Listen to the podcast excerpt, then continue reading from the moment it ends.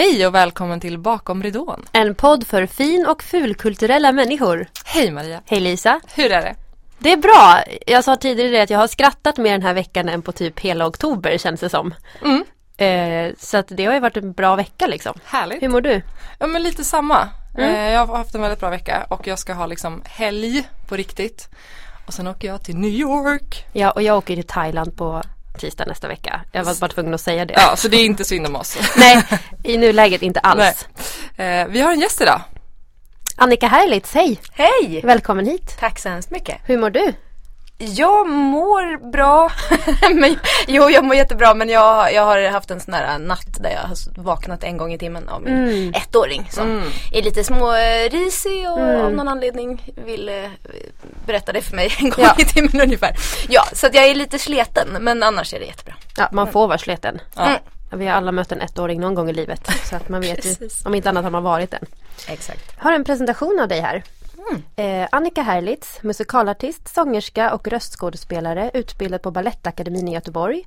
Har spelat bland annat Lorraine i Jersey Boys på Kinateatern, French i Grease på Göta Lejon och Kate i Legally Blonde på Nöjesteatern i Malmö för att bara nämna några produktioner. Har en diger lista som röstskådespelare och har gjort den svenska rösten till Elsa i Frost. Ett fun fact är att du deltog i Mello 2015 med låten Ett andetag. Stämmer bra. Det är du. Det, det är jag. Det är Ja. hela min person. Ja men precis. Ett, Eh, eh, precis. men kan vi inte börja från början? Med vad åt du till frukost? Precis. det, från början. Vad åt jag till frukost? Jag åt det som jag Det här är ju nästan pinsamt men jag äter verkligen samma frukost varje dag. Jag har gjort det typ så här fem år nu. Oj. Det är, jag och min sambo fastnade för ett, eh, en grej och sen så kör vi på det.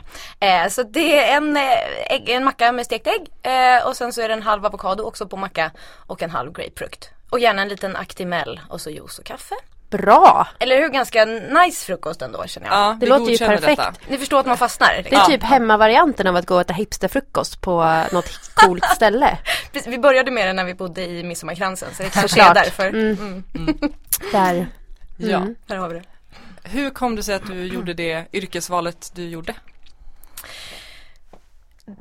Oj, Oj, bra fråga. Eh, jag har ju alltid älskat musik. Jag kommer från en väldigt sådär musikintresserad familj. Eh, mamma och pappa sjunger i kör och pappa spelar piano. Mamma har dansat ballett när hon var liten och sådär. Vi sjöng mycket hemma och det var mycket musik liksom. Men jag såg aldrig riktigt det som ett möjligt yrke. Det gjorde jag väldigt sent faktiskt. Det var snarare så att jag inte riktigt kunde komma på vad jag skulle bli när jag blev stor. Mm. Utan så, så tills vidare liksom så gjorde jag det jag tyckte var allra roligast och mådde bäst av. Och då blev det ju att jag hamnade in på först gick jag musikklass, Täby musikklasser och så började jag liksom spela teater vid sidan om. Och sen till gymnasiet så var jag jätteskoltrött och då ville jag göra någonting som kändes kul för att liksom späda ut de andra ämnena och då fanns det en musikallinje väldigt nära där vi bodde. Eh, och de satte alltid upp en slutproduktion i trean. Så jag gick och tittade på den och blev helt så här. "Åh, det här vill jag också få göra. Eh, så jag sökte den och sen så gick jag då musikallinjen på gymnasiet. Och sen än en gång så visste jag inte vad jag skulle bli när jag blev stor efter det. Så jag jobbade lite på dagis. Jag var väldigt så här, väldigt skoltrött helt enkelt och trött överlag. Det var ganska tufft gymnasiet. Mm. Ehm, så då gjorde jag lite annat men sen så började jag sakna igen då att liksom, sjunga och dansa och sånt där. Så då sökte jag musikteaterskolan i Bjärnum. Eh, och kom in på den. En ettårig sån här folkhögskoleutbildning. Och när jag gick där, än en gång, jag var inte sådär jag ska bli musikalartist utan det här var liksom något att göra som jag tyckte var det absolut roligaste jag visste men det kan man väl inte jobba med. Alltså lite så, det gör ju de andra, de där stora, duktiga artisterna. Liksom. Eh, men jag visste inte vad annat jag skulle göra så här. Så att jag gick där och eh, där skulle liksom alla söka Balettakademin sen då.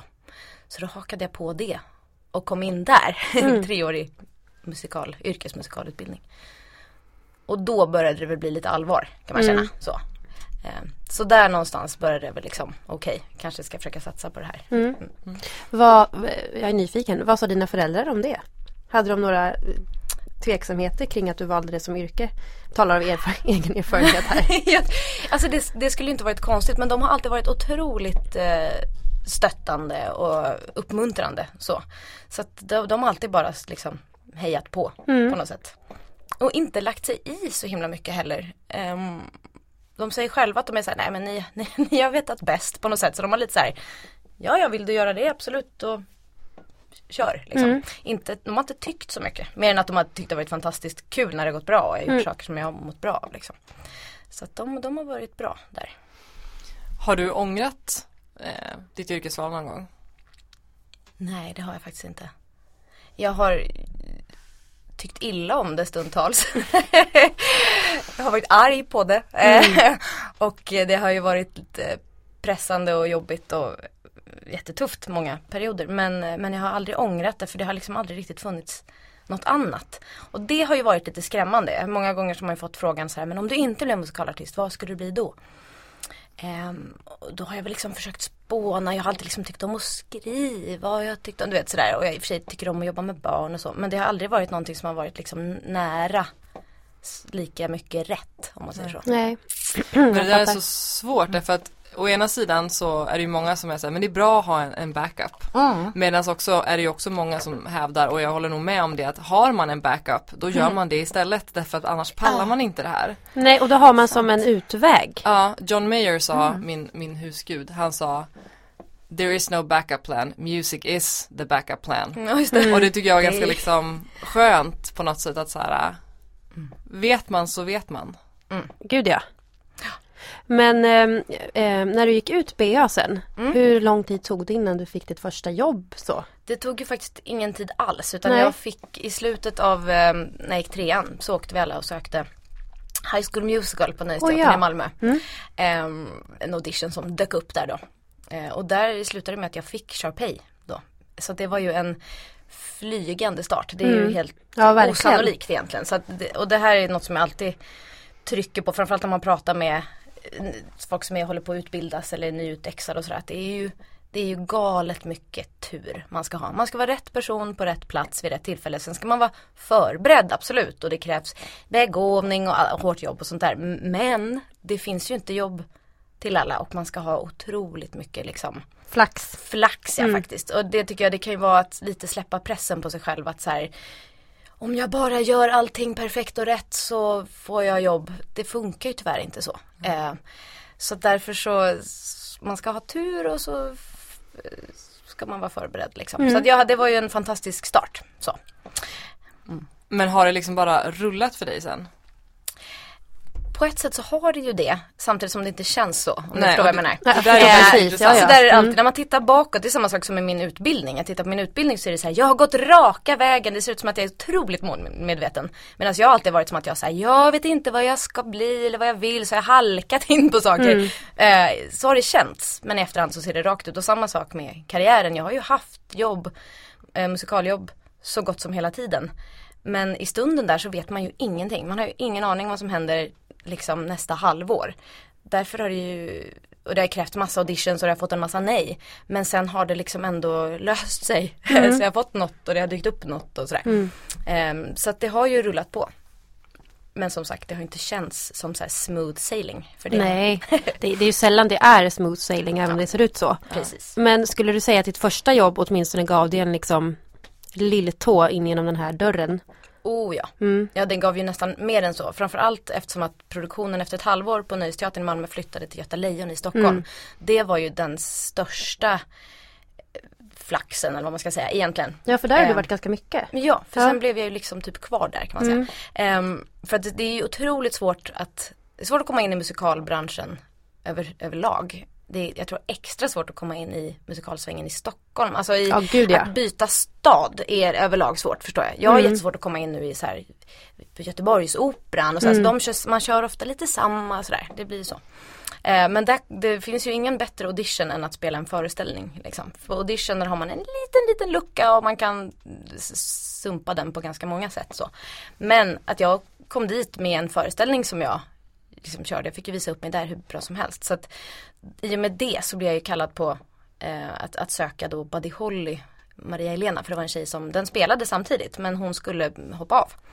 Så då eh, bad de mig söka den. Så Just då började jag göra Buddy Holly samtidigt. Som Det kommer jag ihåg. När du säger det. det var, det var galet. Ja. men väldigt kul. Men då körde vi sju föreställningar på fyra dagar. Fy fan. Ja, sen utvecklade jag ansträngningsastma. Faktiskt. Trevligt. Ja, det, det, var, det var lite too much men det var mm. ju kul också såklart. Du är också röstskådespelare mm. eh, och dubbar mycket och har gjort Elsa i Frost. Ja. Eh, det är också en, en, bransch, eller liksom en filial av våran bransch som är jättesvår mm. att komma in i. Ja. Hur hamnade du där? Det är faktiskt också på långa vägar tack vare High School Musical. Därför att när vi spelade den på Göta Lejon så var det en en eh, röstskådespelarregissör som Kan det vara Joakim Jennefors? Jajamän! The one and only! Yes, vi har alla träffat honom. Fantastiska Jocke, ja, ja, han är underbar. Han spelade i Sune där samtidigt och eh, tittade på High School Musical och då skulle de dubba en jag tror det var typ australiensisk High School Musical film. Alltså det var baserat på samma karaktärer och grejer men det var en egen film liksom och de hette andra saker och så. Men då var det en karaktär där som liksom var Sharpay. Eh, så då tog han in mig för den. Så då fick jag liksom göra mitt första dubbjobb där då 2009 tror jag det var. Men sen, eh, sen fick jag ingenting mer. Sen fick jag söka lite saker. Jag fick nej, det gick inget bra alls. Jag trodde att det var det. Var det. Eh, vilket kändes jättetråkigt för jag tyckte det var otroligt kul när jag hade gjort den. Men man får inte heller, det är svårt att öva på röstskådespeleri på sin ja, egen Ja precis, hur blir man bra? Nej men exakt, man blir bra medans man gör det liksom. Mm. Så kan man inte göra, jag kände varje gång jag kom in så fick jag ju börja om och bara så här, nej jag får inte till det. Eh, men så eh, plötsligt en dag då, i vad var det, 2013 då. Många år senare liksom, så hörde de av sig och Frågade om jag ville söka då en, en huvudroll i nästa Disneyfilm. Du bara, nej tack. Nej det är lite mycket just nu. Körigt. Eh, nej men så det, så det, och det vill jag ju. Och då var det allting var så här, väldigt snabba puckar och kan komma in i, imorgon klockan nio skulle jag sjunga liksom slutet av Slå dig fri. Liksom. Wow. Och då hade jag fått lyssna på det innan och bara, gud det här låter ju som Edina Menzel. Och firade på sen att det var det ju. Mm. Um, så här husgud. Um, ja, nej så då så, så fick jag Frost. Mm. Liksom. Lite, tack vare att jag då låg i deras eh, vad heter det? Register. Ja mm. precis mm. och under liksom musikalartist på något sätt. För det som hade hänt var att de hade testat några roller eh, som Elsa. Um, och Disney hade sagt nej till dem.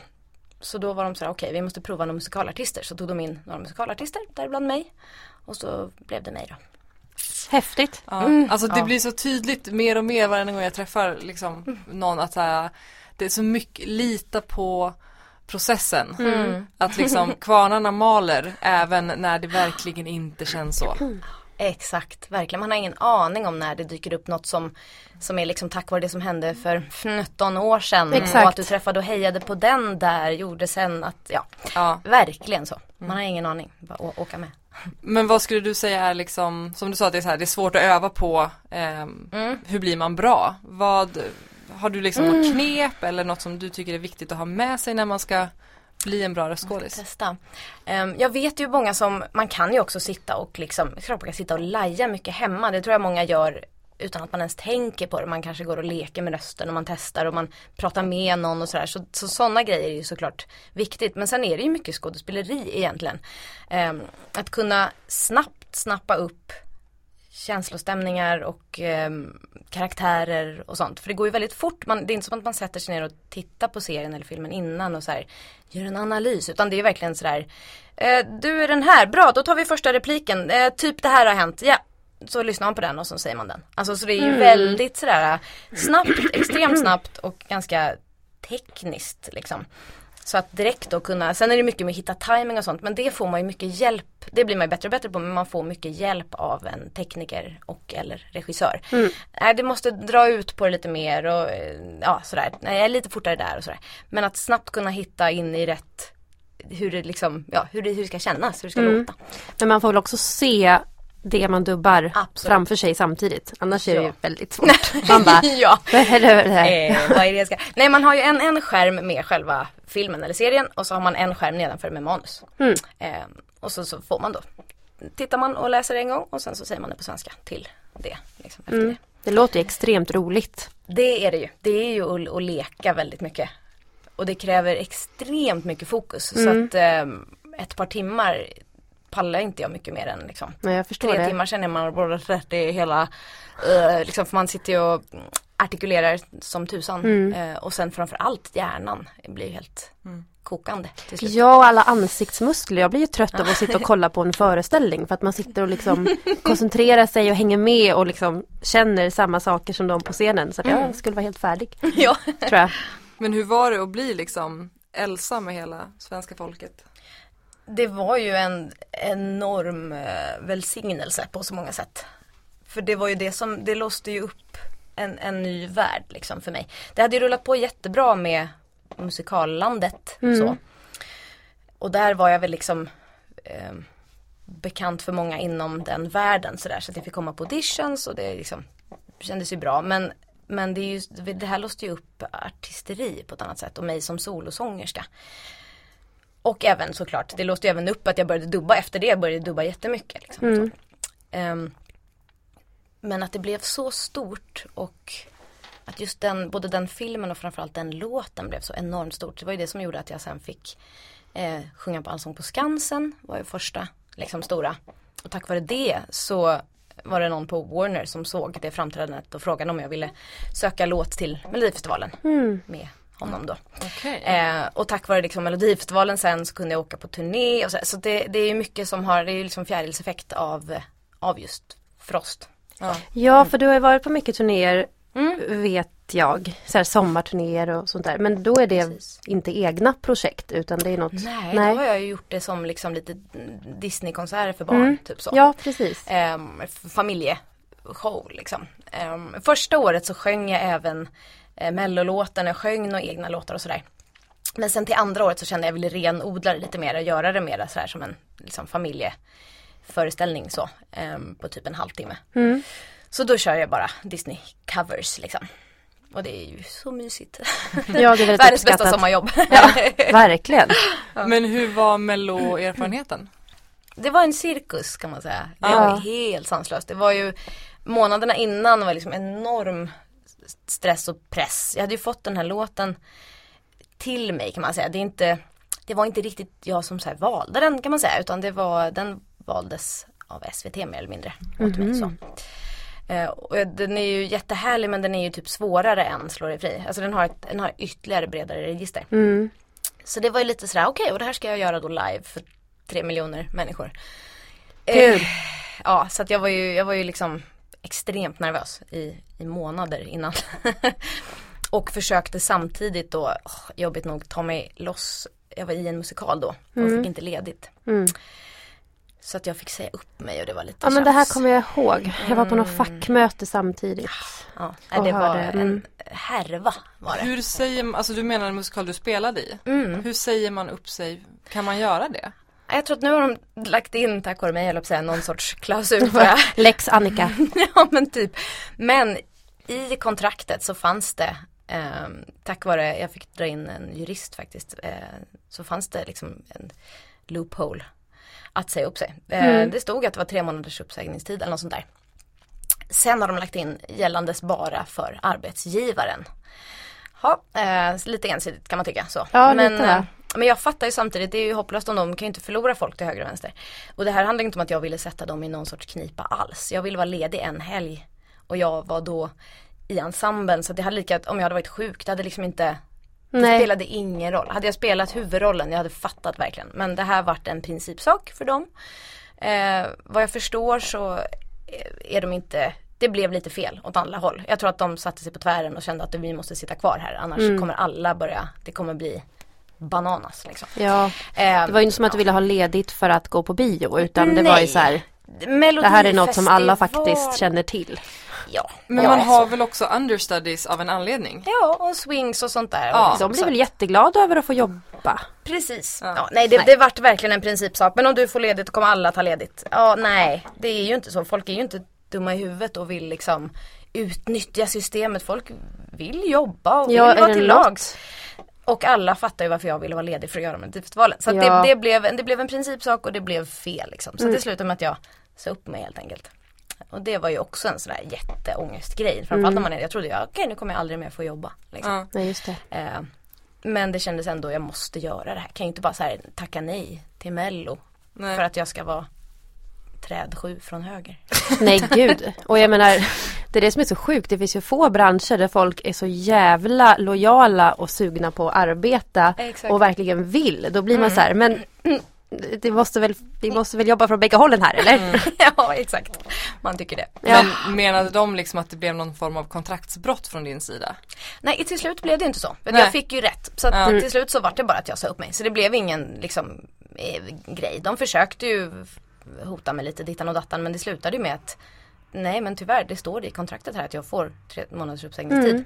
Eh, har ni missat att skriva det ni har tänkt att det gäller bara arbetsgivaren då är inte det mitt problem liksom. Exakt. Nej. Nej. Så att jag sa upp mig och det, de tog in en annan, allting gick jättebra. Ja. Och sen har jag jobbat där sedan dess så det är liksom inga problem. Nej. Men det var, det var lite dålig stämning där ett tag. Ja, förstår, men eh, tack TF och eh, Ja, bra att det blev bra Ja, till slut. verkligen. Framöver då? Nu har ju du varit mammaledig. Ja. Då eftersom du har en ettåring. Mm. Ja. Eh, och där finns ju också jättemycket att prata om. Ja. Hur, hur har ni gjort höll jag på att säga?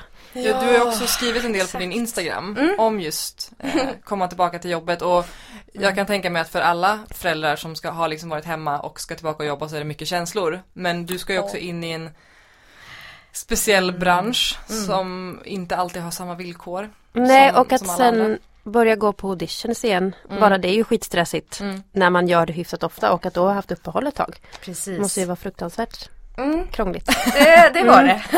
jag har ju varit på, vad har jag varit på nu? Är det en eller två? Nu, Men häxorna gissar jag. Jajamän. Eh, det var en upplevelse kan man säga. Ja nej men där fick jag verkligen känna att så här, okej jag har inte dansat på tre år. Alltså det var, jag gjorde, det var Jersey Boys sist och det var inte ens en dansföreställning. Nej. Men då var det lite dans liksom. Eh, och jag har inte dansat sen dess och jag har varit gravid och jag har fött barn och jag har varit mammaledig. Och sen har jag så här gjort lite träningsövningar hemma för att hitta tillbaka i kåren, du vet, men ingen dans. Och så kommer man till det där som är så här So you think you can dance? Alltså det var ju den sjukaste dansaudition. Ja, hur som helst. Nej men det var en, det var en utmaning att komma rätt från bebisbubblan och jaga barnvakt och hej och hå sådär. Um, så det, det, var, det var lite tufft ja, verkligen. Mm. För att det blir ju på något sätt extra tufft att vara förälder i vår bransch. Inte bara på grund av sånt här men också när det gäller föräldrapeng. Och eh, alltså allt det där. Hur... Vabb. Ja exakt. Lite så här, jag ska, det är inte bara att man ringer in och säger att man ska vabba och vara borta en föreställning. Nej. Så, det, det är ju inte så enkelt. Finns, alltså hur, hur löser man den möjligheten? Eller Jag möjligheten, hur vet inte man än. det? Nej, Det det återstår att se det när de börjar på förskola. i vår. Ja, precis och lite så.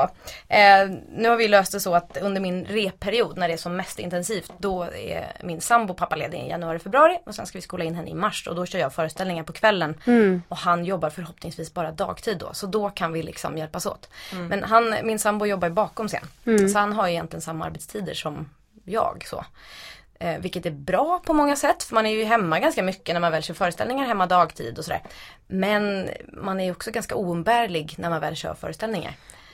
Ja och kvällsdagis är inte riktigt lika Nej. etablerat som dagdag. Eller Nattis finns ja. ju liksom men det är ju inte riktigt. Jag vet inte riktigt hur det funkar och så ska man, hem, ska man hämta dem där sovandes och lyfta hem. Jag vet inte. Det blir nog mycket, mycket barnvakteri liksom. Antingen att man anställer någon eller att släkten får komma och hjälpa till. Ja men precis, det, alltså det, det löser sig ju alltid. Herregud, musikalartister och artister generellt får ju barn. Ja. Och det går bra. Men det finns liksom inget riktigt system va? Nej, Men- Nej det gör inte det. Var branschens förutsättningar en ett orosmoment för dig när du liksom Ja, när ni bestämde att vi vill försöka få barn. Mm, det låg ju alltid som en sån här, hur ska det här gå nu? Och försvinner jag nu? Blir, det, blir jag inaktuell på något sätt? Eh, och hur gör man liksom med, hur länge kan jag jobba? Vad kan jag jobba med? För du jobbar in i kaklet va? Jag gjorde ju det och Ja. jag, där, än en gång hade jag otroligt tur med vad jag kunde, vad som dök upp sådär. För att det hade ju inte funkat att göra en föreställning. Dels så, jag födde 23 oktober vilket är sådär mitt i en säsong. Så att hade, jag, hade det varit en vanlig föreställning då hade man i princip haft premiär och sen en månad så skulle jag föda barn. Så det hade ju inte funkat.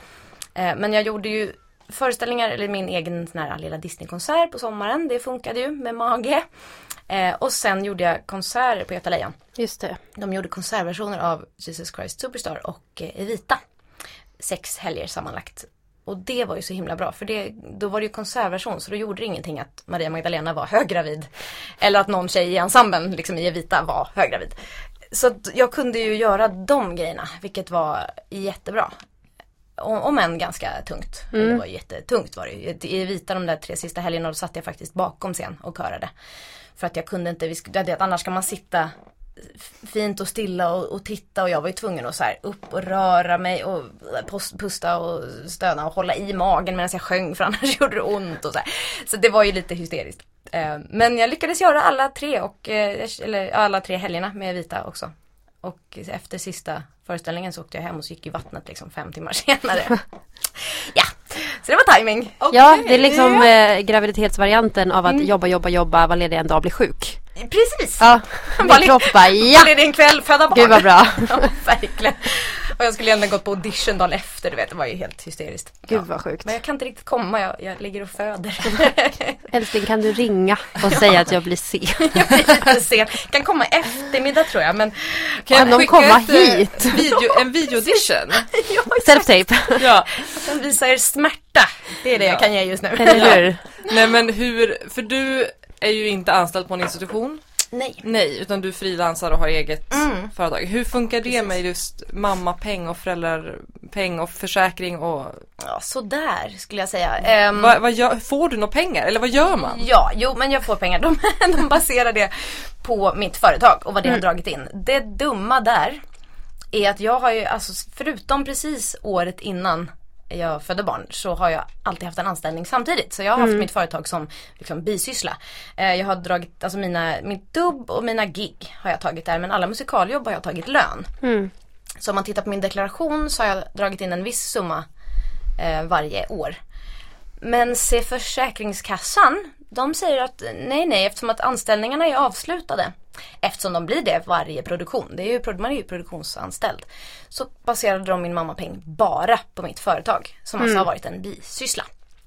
Eh, så tack så jättemycket. Jag fick ju en väldigt låg mammapeng. Men skulle du istället ha fakturerat från anställningarna? Mm, hade varit en annan sak. Då hade, de, då, hade de ju, då hade jag dragit in mycket mer till företaget och så hade de baserat det på det. Men varför, mm. kan, var, varför kan man inte titta på båda? Jag förstår inte. Varför är det så fyrkantigt så att man, men förstår du hur, hur frustrerad jag har varit Absolut. hemma? Absolut. Alltså det är och så väldigt många andra med dig liksom. irriterande. Ja. Och jag mm. skulle säkert ha bråkat. Men när man är höggravid eller precis man orkar ju inte. Nej. Och jag försökte ju vara, jag, liksom, jag skickade in, jag skrev, jag skrev inte så här långt brev om så här, så här har jag haft det. Jag skickade in mina deklarationer bakåt och verkligen så här tydligt för det handlar ju om hur mycket skatt jag har dragit mm, in. Mm. Jag har ju skattat som en dåre liksom. Och, eh, men jag får inte ut någonting för det. För att de anställningarna är avslutade. Ja, det, det, finns liksom inget system för att folk jobbar med någonting annat. För att det ser ut på ett annat sätt än 9 to 5 liksom. Ja. Så du måste alltså, när du får barnet så mm. bör du ha en anställning. Pågående. Yes. Ja så då alltså. när du dessutom försöker bli gravid ska du försöka få en anställning också mm. på en gång så du kan Eller få en mammapenning. Men det är väldigt lätt att planera sånt också eftersom det är så ja, lätt ja. att bara välja när man vill ha en anställning inom musikalbranschen. Eller när man vill bli gravid. Ja det är också, exakt båda ja. de sakerna är så lätta att planera så jag skulle ha planerat bättre. Ja, så är det. det här Nästa är ditt barn. Fel, det här är mitt fel ja. Herregud. mig själv. Men, men det, är, ja. det, går ju aldrig att planera i den här nej, branschen nej. överhuvudtaget. Och det är så svårt för att samtidigt som du måste vara skitflexibel mm så finns det inte utrymme för att vara det. För att du måste typ tacka ja till saker på en gång. Och så bara, fan nu är det tackat ja till en grej men nu dök det här upp. Ja och så ska du också vara tacksam för allt. Ja, ja, ja. Gärna det. Mm. Det här måste ställa krav. Väldigt glad nej, och tacksam. Nej, nej precis. Man, kan, man ska inte ha några förväntningar på nej. motsatt part. Sådär. Men hur känns det nu då att gå in i artist Annika biten av dig själv igen? Känns det svårt? Känns det skönt? Men både och skulle jag säga. Det ska bli jättekul eh, på många sätt. Verkligen. Men sen är det ju jätteläskigt med att lämna Lova. Mm. Eh, mycket. Jag har ju ändå varit med henne nu så här, typ dygnet runt i över ett år. Och vi är båda väldigt liksom vana vid varandra. Sen plötsligt ska jag Jag mjukstartar lite så här nu. I december så har jag liksom gig. Och då är det då är det ju mest kvällar och vissa mm. enstaka dagar. Men sen från januari så kliver jag in i produktion och då är det ju rep eh, tisdag till lördag liksom 40 timmars veckor plus två timmars restid för jag ska till mm. Uppsala. Ja precis, det är Big Fish. Det är Big Fish mm. på Uppsala stadsteater, precis. Det tror jag är officiellt nu. Ja, jo men det, det är det. ja, bra. Ja. Um, så där kommer ju liksom mamma bara försvinna plötsligt. Det är jag rädd att hon kommer känna. Å andra sidan så kommer hon vara med sin pappa så det är liksom inga problem. Men det är ju såklart den här ständiga skuldkänslorna som man ändå, som kommer med paketet barn på något sätt. Och de kommer nog vilken, vad man än jobbar med. Ja, det Absolut. tror jag, det tror jag verkligen. Men ehm, du nämnde att du var rädd för att försvinna när du skaffade barn. Hur, hur har det varit tycker du? Men det har ändå, nej det var ju faktiskt inga problem och det har man ju ändå någonstans fattat rent så här logiskt att ett år för mig känns ju jättemycket men för någon annan så känns det ju inte Jag hade lika gärna kunnat, vadå jag hade kunnat vara och jobba i Malmö for all they know, alltså än att jag har fått barn. Det är inte att man är borta bara för att man är borta ett eller ett par år och gör någonting annat så är det inte som att så här, nu har vi glömt bort dig, alltså, nu får inte du komma på något. Så är det ju inte. Jag har ju jobbat med massa folk och eh, ja, man har ju framför allt tror jag, det är det som är skönt med att jag har jobbat i tio år. Liksom. Jag har ju lärt känna mycket folk i branschen. Sådär. Så att jag är ju, ja, jag får ju höra om auditions och jag får komma på auditions och sådär. Så att det, det har ju faktiskt inte varit några problem. Så det- och det tycker jag att det kan liksom, det ska nästan alla släppa för det har jag hört från faktiskt alla håll. Alla som har blivit föräldrar har haft den rädslan men ingen har riktigt behövt ha den rädslan. Så. Man är inte borta liksom. Man tar Nej. en liten paus. Ja, det är väldigt skönt att höra. För jag tänker att för kvinnor generellt så känns det som att det finns ganska många grejer som kan räkna ut en. Alltså ålder eller ja, massa sådana grejer. Och då är det väldigt skönt att höra att barn faktiskt inte är en av de grejerna. Att man behöver inte Nej. vara rädd för det liksom. Faktiskt inte. Och sen har jag också hört att många som har varit i produktioner när de har varit gravida eller blivit gravida och sådär. Har nästan alltid bara bemötts väldigt fint med det. För det kan man också vara rädd för att så här. Jag blir gravid och jag gör den här föreställningen och nu kommer jag behöva hoppa av och gå ur nummer och de kommer hata mig. Men så har jag liksom aldrig hört om att någon arbetsgivare faktiskt inte, där har de varit väldigt fina med det oftast. Folk har fått göra det de kan och de har klivit ur liksom jobbiga nummer och så och så när de inte kan vara med mer så har de liksom löst det. Så att, och det måste de ju också. Det är ju en, liksom en rättighet och det tror jag är så här lagstadgat. Ja, Man får inte det ju, diskriminera. liksom. nej, och så funkar det ju på alla arbetsplatser. Precis. Men det hade ju kunnat vara, jag menar, det, det, det är ju inte som alla arbetsplatser i alla andra aspekter. Nej, verkligen inte. De gör ju lite sin egen grej. Men just där har jag förstått att det är väldigt liksom schysst oftast. Så det är också bra att ha med sig, att man ska inte vara rädd för det liksom. Det är en fantastisk och otroligt viktig och häftig grej så det är liksom inget man ska skippa för att man är rädd om sitt jobb eller liksom sådär. Så att det, det får man bara strunta i. Bra. Elvira Madigan. Ja, ja just det. Mm. Ja, det är ju en Ehm, Vad är det för Vad- folk som inte vet? tusan är det? Ja. Eh, det är ju en, en eh, sann liksom, historia som det nu ska göras en musikal av. En parkteatermusikal till nästa sommar. Kul. Min syster, ja jättekul. Min syster skriver musiken och hennes eh, nära vän Emma Sandanam gör texterna. Och de har ju alltså gjort det här, duon har ju gjort tre musikaler nu till Stadsteaterns. vad heter de andra? Vad sa du? Vad- De andra? De andra heter eh, Den allvarsamma leken. Mm. I andra ord, med andra ord i toner tror jag är så här, undertext. Eh, Orpheus Eurydike och eh, Pamina. Eller Mm. Trollflöjten 2.0 tror jag den hette först. Men Pamina. Och nu blir det då Elvira Madigan. Eh, jättekul. Och det här ska göras liksom som en liten workshop först nu. Så vi ska göra en konsertversion på Stoppan i december. Som ett litet så här, visa upp eh, låtarna bara. Och sen så blir det liksom en musikal till nästa sommar. Så jag får vara med i, eh, på konserten då i alla fall. Jag vet inte hur det blir med musikalen sen. Men jag ska vara med och sjunga på konserten i alla fall. Vad roligt. Ja. Jättekul. Kul med ny svensk musikal av kvinnor Ja, verkligen. också. Och du ska spela i Big Fish på Uppsala stadsteater. När har de, när har ni premiär? I början av mars. Okej. Mm. Men är det Big Fish-filmen? Ja, Åh!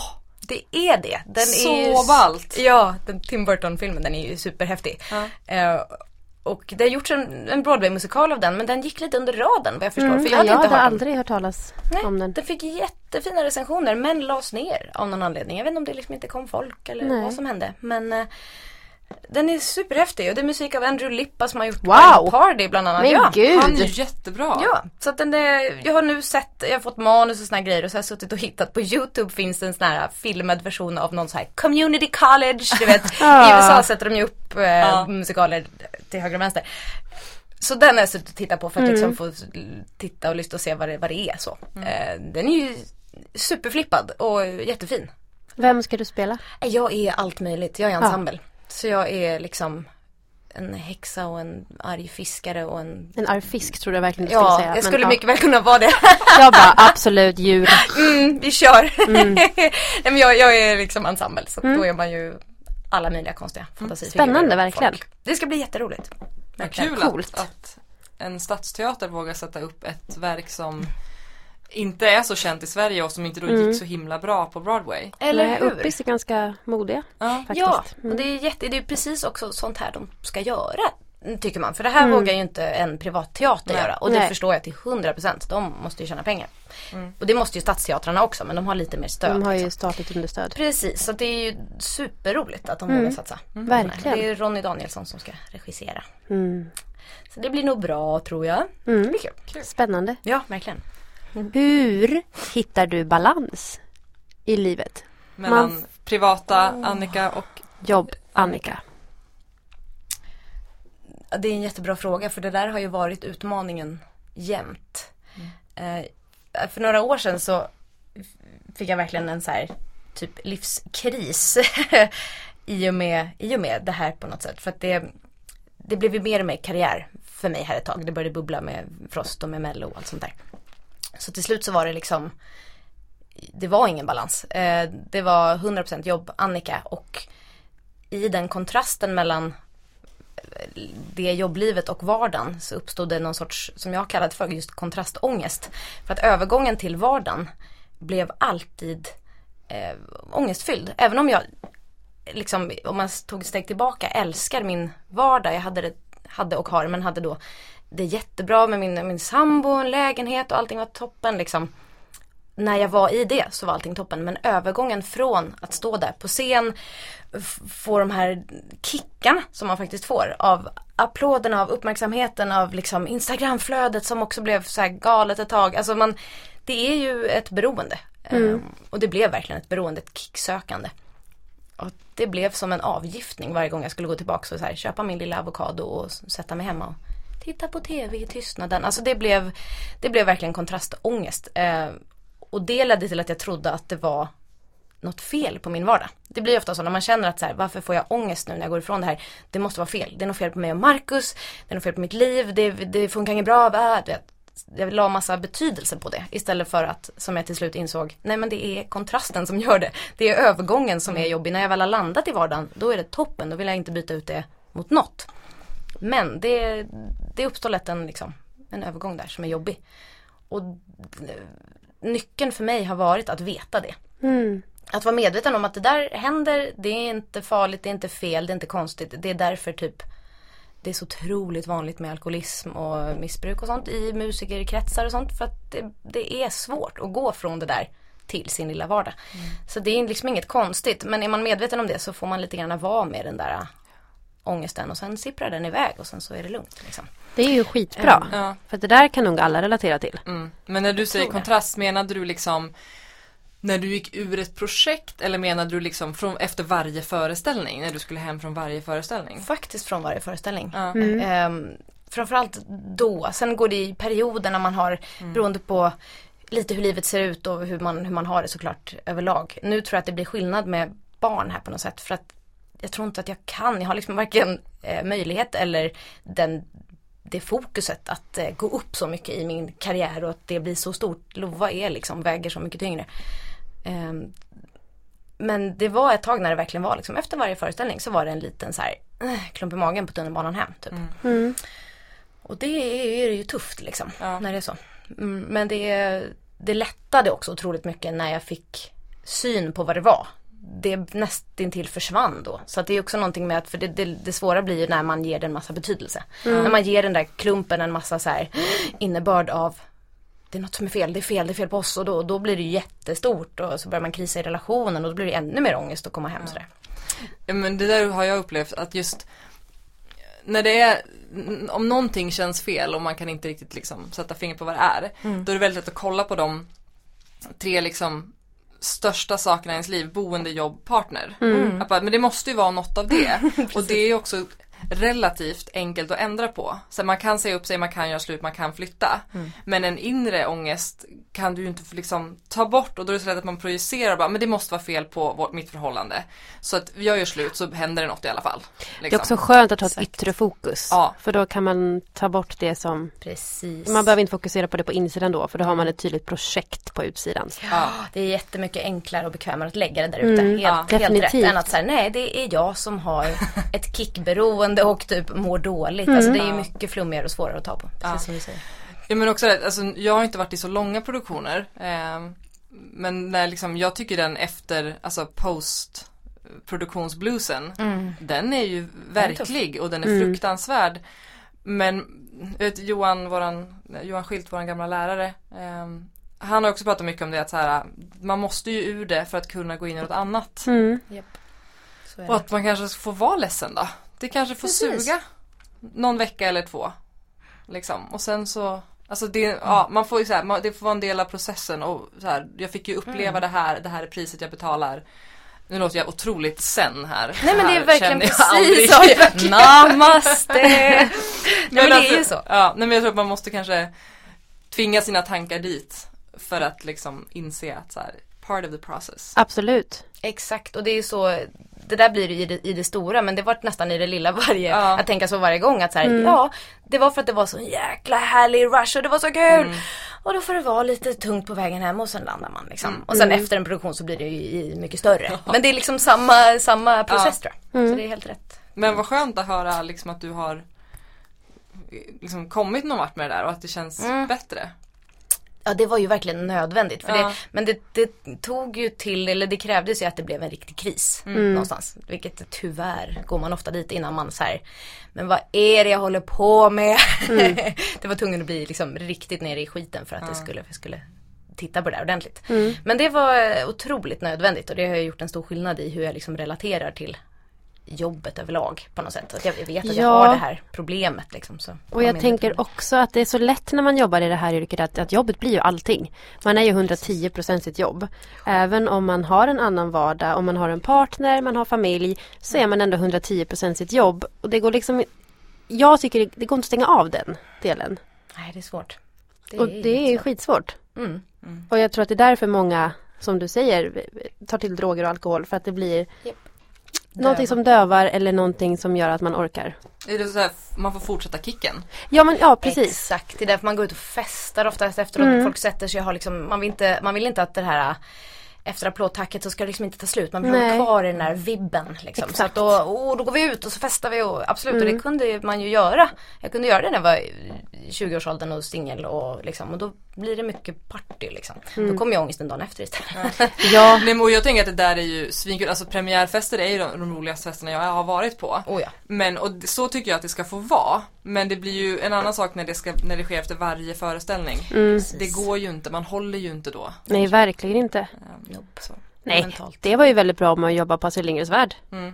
Fan, du orkar inte göra någonting efter din arbetsdag. Du sitter på kartan. Och också så här, två dagar ledigt, nej, jag, festar jag en av de här dagarna så är det kört nästa jobbperiod. Så det var ju bra. Ja. Eh, ja. Hur hittar du lust och inspiration? Lust och inspiration. Hur tusan hittar jag den egentligen? Eller kommer den bara? Ja men precis. Det är liksom inget ehm, Nej det är svårt för det är ju inget som jag medvetet jagar då. Eller liksom Nej. söker. Um, utan den kommer ju oftast i processen på något sätt. Kommer och går liksom. Det, är inte, det är ju inte alltid lustfyllt alls. Det är ju mycket, är ju så här jobb. Tycker jag. Det är vardag och det är lite kontorskänsla. Alltså man går och man repar och man köttar in saker och sen plötsligt så glimmar det till och så är det fruktansvärt roligt. Och, och sen så är det segt och tråkigt och man känner sig dålig. Och så glimmar det till och så blir det magiskt och så. Det liksom rör sig hela tiden på något sätt. Men mycket, det kan jag säga när man väl kör i, i produktioner, då är ju mycket av lusten och inspirationen kommer ifrån kollegorna. Absolut. Det är ju där man på något sätt håller glädjen vid liv liksom. För produktionen, eh, eller föreställningen, ja den har man ju gjort efter ett tag. Och den blir lite så här vardag liksom. Finns alltid guldkorn i det så. Men det kan kännas mer eller mindre kul. Men har man roligt då med folk så blir det extremt viktigt. Eh, Och där finns ju mycket lust och glädje och inspiration. Verkligen. Och har du, haft, har du haft långa perioder förutom nu när du var mammaledig när du inte var i produktion? Då har det varit, eh, så här, över någon sommar hade jag Ja. så här, fyra månader och sånt där. Hur, hur gör, gjorde du då? Det var, då, då, det var jättejobbigt. Ja för då, det där, Mm. nu återigen reflekterar jag över hur jag tänker.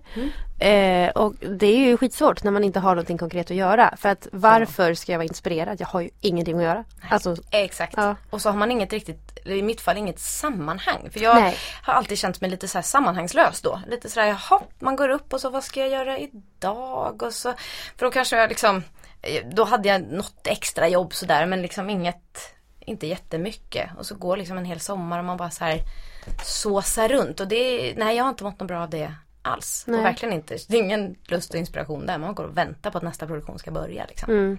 Så det, det har ju varit tuffare. Nu, nu är det något helt annat för nu har jag haft häcken full liksom ändå. Så att, Mm. ehm, men, men då har ju å andra sidan jobb känns extremt långt bort och nästan sådär i vägen ibland när man känner att så här, "Åh, ja, jag vill göra de här grejerna men åh, det blir så jobbigt med att hitta barnvakt och lova och det blir skrik och åh, jobbigt sådär. Så blir man nästan bara så här i perioder har jag känt att nej jag ska jag struntar i allt, ska bara vara mamma 100% resten av livet. Jag orkar inte hålla på. Jag bara, fast nej, dels vill jag ju inte det. Men sen vill jag ju inte vara den förebilden för Lova heller Nej. vill ju att hon ska veta, ha en mamma som absolut är 100% mamma men sen också satsa på jobb och göra det hon mår bra av. Liksom. Det är kul. Ja. Har du något dagens tips? Det kan vara vad som helst. Det behöver inte vara jobbrelaterat. ja men jag, jag kom på ett eh, här, kanske löjligt men jag tycker det är viktigt apropå så här, sociala medier och sånt. Att ta bort allt, alla, eh, alltså avfölja sånt som ger en någon sorts klump i magen eller obehag. Alltså att inte, eh, att rensa hårdare än man tror. För att man alltid så här, man följer folk som, jo men det är ju lite kul och lite inspirerande och lite, men så får man en liten klump i magen av de här duktiga människorna som lägger upp perfekta saker. De har det så underbart och de är så duktiga. De har, alltså, det, är, det suger så otroligt mycket energi. Eh, att snarare lätta upp dem som man får skratt och igenkänning och eh, pepp av att ha. För jag tror att även om det kan kännas som en så här löjlig grej så är det ändå någonting som vi det är en stor del av våra liv numera, sociala medier. Det går inte att blunda från det. Och det är, de allra flesta av oss går in på Instagram mycket liksom, per dag, till exempel Instagram. Och har man då saker som suger energi och får en att må dåligt på något sätt så är det en sån otroligt tråkig onödig del av ens vardag. Eh, Så där tycker jag man ska vara my- mycket hårdare. Liksom. Och bara, nej, Bra. bort med det, jag ska inte ha det i mitt liv. Så. Det är nog toppen för att det är sånt där som man inte aktivt tänker på men som byggs upp Mm. hos en liksom. Jag tror jag det. tänka mig. Det ger någon sorts bild av att alla andra har det så här och jag är så dålig så här. Och, ja, och då, det går fet bort liksom. Ett lager av dålig energi på något Eh, vis. exakt. Bra Ja. tips. Och vårt tips är ju att eh, bli medlemmar på filmcafé.se. Ja, där kan ni hitta jobb framför och bakom kameran. Ja, vi har en kompis som precis har fått jobb via Filmcafé, eller hur? Mm. Ja. Eh, Hon fick en reklamfilm som betalar väldigt, väldigt väl. Mm. Och hon är asglad och vi är också asglada för hennes skull. Så Ja. bli medlemmar där. Plötsligt händer det.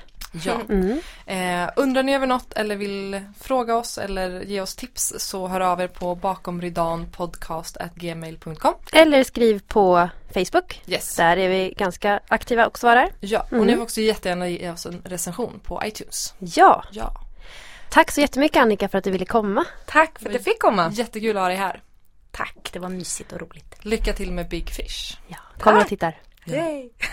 Eh, vi hörs nästa vecka. Ha det bra. Ha det bra, Hej.